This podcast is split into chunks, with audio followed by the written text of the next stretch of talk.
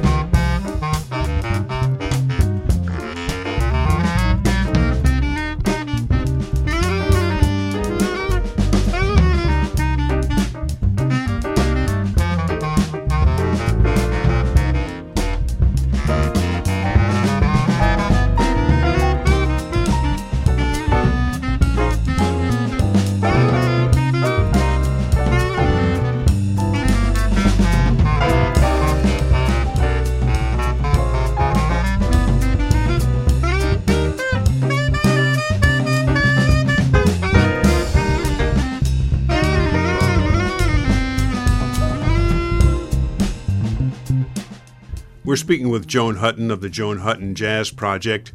This is a jazz group, but you also have a, a background in modern classical music. What's the point of convergence between the jazz and the classical? Yeah, I play in a group called the Ancia Saxophone Quartet and have done so for about 20 years now. Um, we play a lot of contemporary classical music um, and a fair bit of jazz music too. Uh, the things we play tend to be more uh, written through um, compositions without much improvisation. What's the jazz influence in the Fred Sturm composition Picasso Cubed? Yeah, uh, this was a tune, uh, a piece of music written based on uh, a very famous Coleman Hawkins uh, unaccompanied solo um, that he recorded called Picasso. And uh, David Milne, uh, who is in the jazz project with me and also in Ancia with me, transcribed this Coleman Hawkins solo. And then Fred Sturm took this and played around with it and turned it into a quartet piece. Why do you like this combination of modern classical and jazz? Well, I really enjoy uh, music that uh, crosses genres. You could call it a modern classical piece or a, a jazz influenced classical piece. Uh, sometimes there isn't a real clear way to define the genre of a piece, um, and that's something I love about music.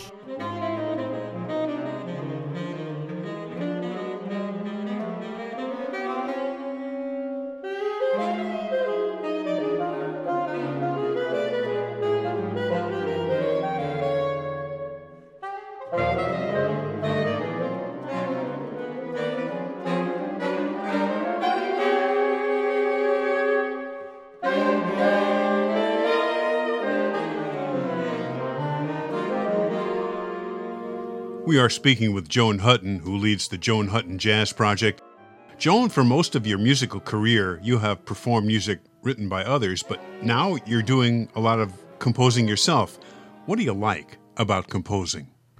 Oh, it's really kind of uh, uh, an amazing new realm for me. Um, it's, uh, you know, just coming up with something on my own and working with it and uh, figuring it all out and then taking it to a group of musicians and seeing how it evolves and what we make of it um, is just a, a, cool new experience for me. I've only been trying it, uh, well, the past 10 years, uh, some, uh, but now I feel like I'm really jumping into it and I'm trying to write a lot of new tunes and have this group that's really ready and willing to play them. Um, so it's exciting. What's the inspiration for Slinky? The name Slinky is it's based on uh, my neighbor's really kind of crazy cat. Slinky's kind of an upbeat swing, maybe bordering on bop tune, where I was working on trying to get a real uh, groove going and exploring some meter changes while I did it, switching between 3 4 and 4 4 a little bit, yet trying to keep a real flowing groove.